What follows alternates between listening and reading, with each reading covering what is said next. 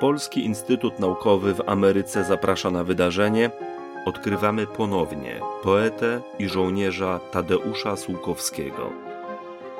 Pragniemy przybliżyć Państwu wybrane archiwalne materiały przechowywane w kolekcjach Piasa w Nowym Jorku i będące polskim dziedzictwem kulturowym na obczyźnie. Materiał powstał na potrzeby zadania Opracowanie, digitalizacja i promocja zbiorów oraz działań Polskiego Instytutu Naukowego w Ameryce. Dofinansowano ze środków Ministra Kultury, Dziedzictwa Narodowego i Sportu Rzeczypospolitej Polskiej. Czyta Aneta Kosno.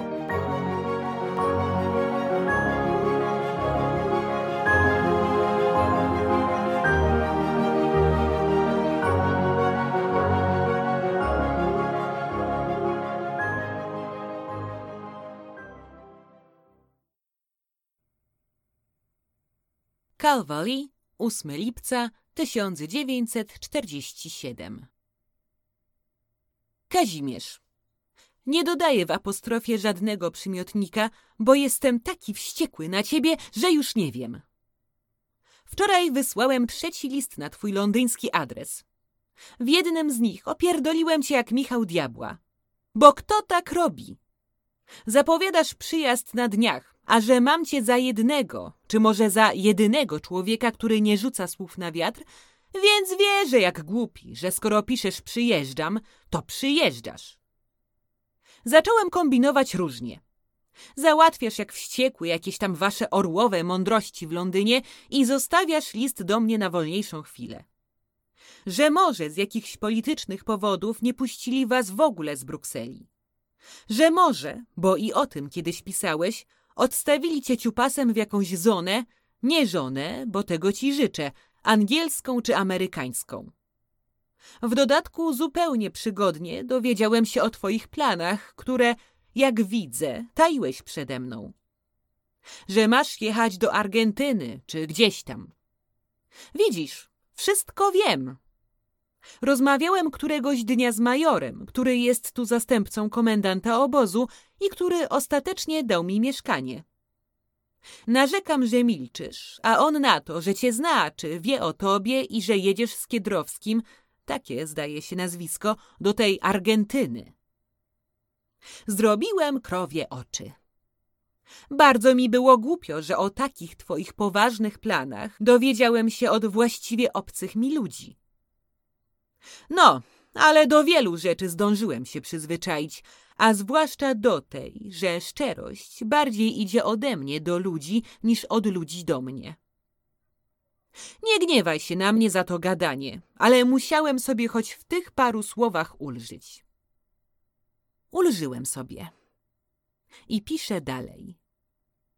Wszystką robotę wstrzymałem od pierwszego lipca, no bo tak. Wiem, że jutro, pojutrze przyjedziesz, więc myślę sobie, wpadnę na parę dni do Londynu. Potem, taki i nadal mam plan i pisałem ci o nim na londyński adres. Będę cię chciał na trochę ściągnąć do naszego Calveley, gdzie odpoczniesz, no i zaoszczędzisz grosza. Wszystko to razem frajda nie bywała, więc w takiej radości trudno o spokojne martwienie się nad artykułem czy wierszem. Zwłaszcza, że pewne roboty chciałem z tobą obgadać i ustalić, nawet na dłuższy czas po planie. A tu cholera, nic i nic. Aż dopiero dzisiaj dostałem twój list. Odpisuję zaraz po powrocie ze śniadania i z poczty, jeszcze nawet nieogolony, w nieposprzątanym mieszkaniu.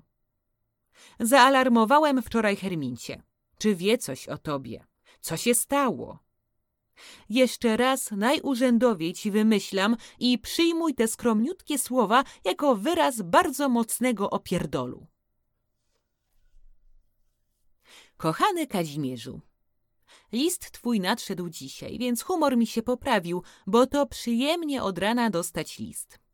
Wróciłem z poczty, przeczytałem twoją króciutką epistołę, potem z dziennika żołnierza, śmierć Hitlera z cyklu Ostatnie dni Hitlera H R Trevor Ropera w opracowaniu Karola Zbyszewskiego.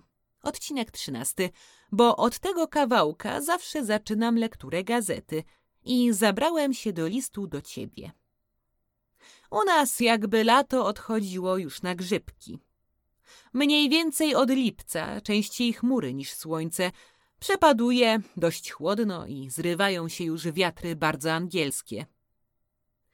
Może się jeszcze przetrze i będzie ładnie, ale ogólnie pogoda do dupy. Na polach siano kosy. Siano i siano. W tej chwili za oknem klepią kosę, więc dzwoni. Wczoraj było zebranie. Trwało od trzeciej po południu do siódmej trzydzieści, z przerwą na kolację. Zostałem wybrany na bibliotekarza. W ogóle, jak widzisz, robię piorunującą karierę. Coraz mocniej marzę o cywilnym ubraniu i już chyba w cywilu przywitam cię na wyspie. Tylko że wlazło mi coś od wczoraj w lewą łopatkę i ramieniem dobrze ruszyć nie mogę. Gdzieżeś młodości? Z robót, nim je już na miłość boską ustnie omówimy, w najbliższym czasie dostaniesz poprawioną muzykę. Poprawka Maciu Penieczka. Prócz tego na pierwszy ogień pójdzie Tomu Łobodowskiego Modlitwa na wojnę. Robię dopiero notatki. Będzie to niewielki artykulik z pewnym natarciem na poetów krajowych za ich wyłączne kręcenie się, przynajmniej jeśli idzie o publikację, w małym kręgu poezji czystej. Po tamtej wojnie, mimo niepodległości, ileż wybuchło barykowych buntów, ogni. A teraz? Czy to ma znaczyć, że istotnie nie ma się przeciwko czemu i komu buntować? Możesz, jeśli ci to odpowiada, już teraz ściągnąć od Łobodowskiego, mieszka zdaje się w Madrycie, fotografie, bo powinniście trochę więcej pisać o młodszych. W pewnym sensie zdobywacie ich przez to także jako współpracowników. O Pankowskim też maluczko napiszę. Słuchaj, co wy robicie z tymi kliszami? Ta przysięga Zaleskiego to jak scena z Czarnej Mszy. Żywina zrobił mi wielką niespodziankę i dużo radości. Prosił mnie na zjeździe, żeby mu na pewien czas przysłać tomy wierszy, które omawiałem. Poślę mu je, a potem wszystko razem, hurtem, prześlę ci do Brukseli. Bardzo szczęśliwie wprowadziłeś omówienie powieści krajowych. Początek dobry. Literaturę z kraju trzeba omawiać. Jechałem z tą myślą na zjazd, tylko w czasie burzy posiedzenia nie było na to czasu. Zostawiłem tę sprawę Herminci. Natomiast sprawozdanie z Goethela pod psem. Mówił mi Czuchnowski, że ci posłał trochę wierszy. Dlaczego go nie drukujesz? To pytanie jest tylko moje. On mi tylko wspomniał, że ci posłał rzeczy. Do Kobrzyńskiego napiszę. Widziałem go w szpitalu, gdzie byłem raz na badaniu. Wygląda zupełnie dobrze. To jakaś historia nerwowa. Jeszcze jest sporo rzeczy do obgadania. Ale to już innym razem. Może nawet jutro. Pisz choroba i nie tak ciup-siup na parę linijek. Ze sprostowania Bielatowiczewskiego wnioskuję, że zrobił wam awanturę za byki. Choć prostowanie takich szczególików wypadło dość wesoło. Ale sedno sprawy słuszne, bo człowiek siwieje ze strachu, nim zobaczy coś nowego u was w druku. A potem jeszcze raz siwieje, bo go przeczucia nie myliły. Mój artykuł o poetach wypadł akurat w okresie moich nastrojów przed podróżą, a później nie było okoliczności, żeby ci napisać o tym parę słów. Wypadł niezmiernie schludnie, uchwyciłem tylko jeden błąd. Cieszyłem się jak dziecko. Słuchaj, tylko czy Pankowski nie był zły na mnie, czy dobrze zrozumiał, że przecież nie biłem w tom, tylko w pewne zjawiska o sensie powszechnym? Kropi teraz deszczyk. O, lepiej w tej chwili przypuszcza.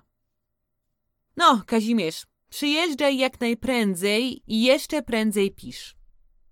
Ściskam, Tadeusz. Dostałem od Gustawa kulturę.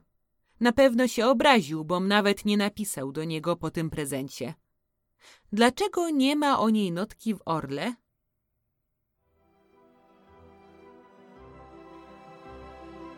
This recording was created for the project, development, digitization, and promotion of the collections and activities of the Polish Institute of Arts and Sciences of America, co-financed by the Ministry of Culture, National Heritage, and Sport of the Republic of Poland.